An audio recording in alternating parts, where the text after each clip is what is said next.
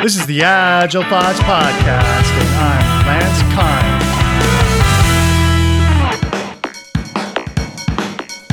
My name is Alex uh, Solev, and uh, I'm from Ukraine, Odessa, and uh, I have about 15 years experience in IT industry. Take a product management role for Coding Stories product, and uh, now I'm leading the team.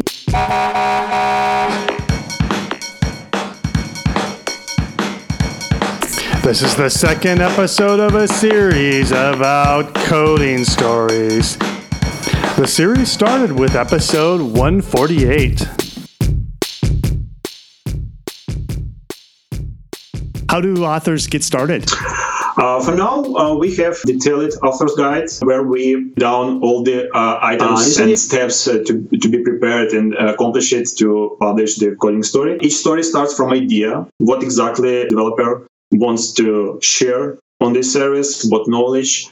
And then two very important steps need to be uh, performed before composing whole story. It's the first step and the final step of the story. So I mentioned before that each story is a Git repository. So each commit it's a step in this coding story. So for starting, you need to follow such instructions like make the first commit, initial commit of your repository, and then make the final state of your code and this is, will be the last uh, step of your coding stories. And then you need to outline all the whole plan of uh, your story how many commits will be uh, what exactly will be uh, post write it in on each commit what you describe and what changes will be done in each commit to perform the logical solution of your problem that you're trying to highlight through the coding story. So this is the simple I think beginning of writing coding stories coding story, but uh, some mm, additional information uh, you can find in this author's guide how to use markdown format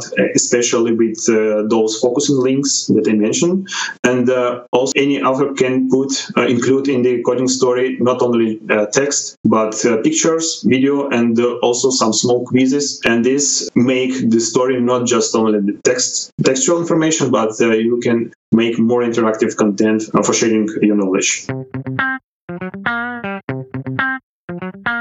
I'm uh, starting to recall now when I wrote my coding story that the is is the text of the story in the uh, markdown? Is that what it is now? So it's in the git repository. Yes uh, yes. We still work with markdown format. So uh, each in each uh, commit of your coding story and your source code in git repository you need to place a specific markdown file that exactly becomes a representation of the textual information description of each step.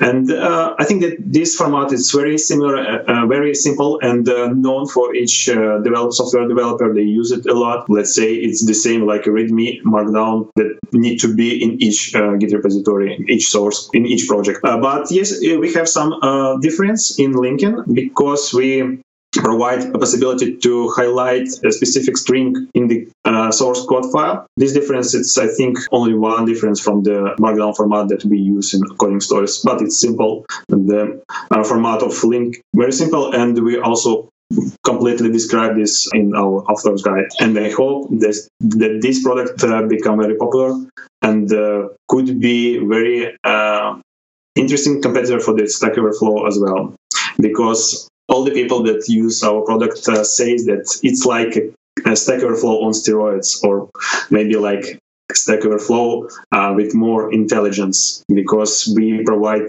uh, information not in the short uh, code snippets, but a little longer, a little uh, bigger than just code snippet. It's a story for 10, 15 uh, pages, uh, but it's not boring, not so boring like uh, any software uh, development courses uh, you can find on any learning management systems.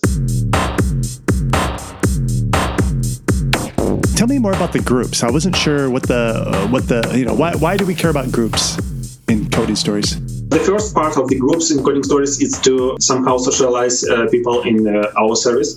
Uh, let's say Python developers want wants to share the knowledge and uh, uh, focus attention of the Python developers on our service exactly on what they uh, bring or what they share on the service and they can create the group in the future. It's not uh, the feature in development.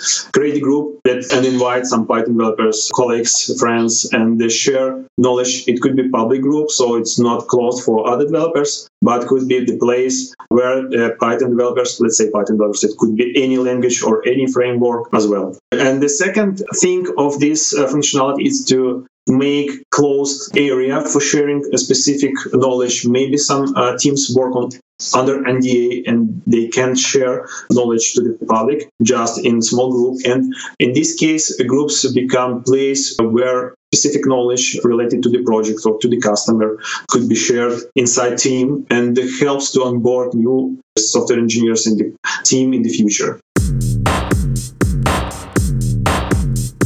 If I use coding stories for my company, can I keep my information in my proprietary GitHub and somehow the reader, the coding story reader, will be able to work with it? Or does it need to be public only information? Uh, no, you can, if, if you prefer, if like owner of the company or maybe a CTO, you prefer to keep all information, all the knowledge inside the company, we can install uh, on premise our service or uh, maybe in the private cloud uh, uh server. And uh, it will be the separate instance of the coding stories, and you can uh, use it like a knowledge management system inside your organization to share knowledge of your developers, of your engineers. Oh, okay. Codingstories.io is, is that, that's just for, that's for public, when things you want to share with the world. Is that correct? Yes, yes, it's a public site and it's like a community version uh, where people can share freely all, all knowledge, engineering knowledge that they want.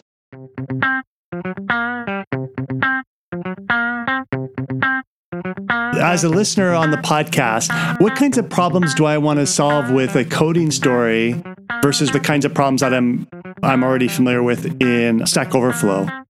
So how do I know which tool to use? You're a listener of podcast and uh, you're a software engineer and you want to share some maybe tips or trips, uh, tricks uh, of your work for the wide audience. Then you can use coding stories, not just answer the questions that was uh, uh, asked on the uh, Stack Overflow, but make the full description of solution that you can provide for particular problem that was posted, let's say on the same site Stack Overflow.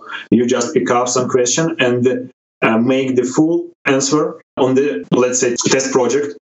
So specifically made made project for answering this uh, maybe complex uh, question on the stack overflow. And then you can share with not with all the people on the coding stories uh, this coding story could be not published on the uh, our catalog, but you can use uh, our reader application to share your uh, answer, to share your coding stories by sharing direct link to it with your colleagues maybe or with people that searching for this kind of answer. Yeah, yeah. I want to mention a metaphor that might help explain this to the listener. Um, it's like so. So when uh, Alex talks about uh, a catalog. He's thinking about like uh, when you go to codingstories.io, you you you can see a whole bunch of stories on there. That's the catalog that's curated by Alex and his team. If you're someone who wants to publish a coding story, but maybe it's you you you don't get it in the catalog, you can still do that because it's kind of like when you go to here's an example if you go to the eBay platform, you only see things that are curated by eBay, uh, by eBay users. But uh, what's different with from Coding Story than eBay is that there's a reader that takes a link to to your is it GitHub or GitLab? I forgot now. Is, GitLab and GitHub as well. Oh, okay, both of them. It takes a link back to your uh, s- repository.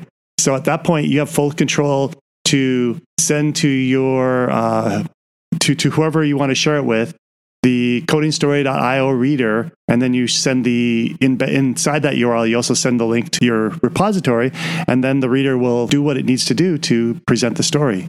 So you don't require being included in the catalog but you could if you choose to. So if people want to get in the catalog alex what do they need to do? Just send the link on the email that we posted on the footer of our site, and uh, we make the review of this coding story. Maybe some our reviewer provides some comments on what need to be changed, or maybe some typos will be found on the text, uh, etc. And uh, then all the mistakes will be solved, we will publish this story. We will clone uh, your repository in our specific catalog on GitLab, and uh, after that, the story appears in our uh, site and will be available for the wide audience.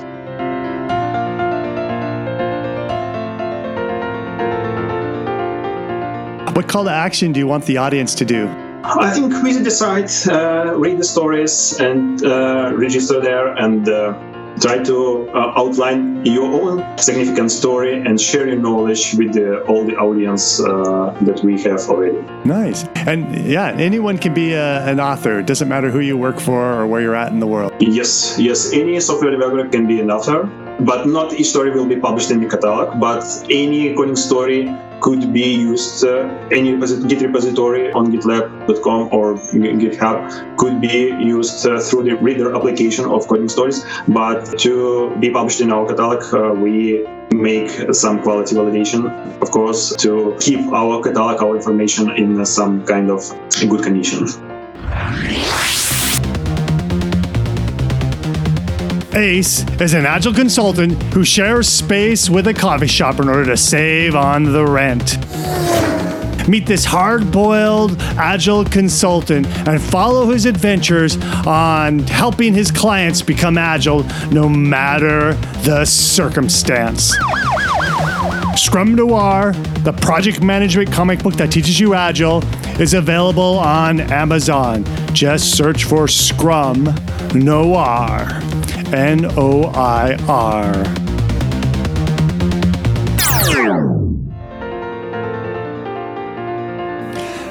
Check out the podcast notes so you can find the links to things like coding stories and any other topics we talked about in the show. Where are the podcast notes? Open up your podcast player on your phone and it's right there for easy tapping.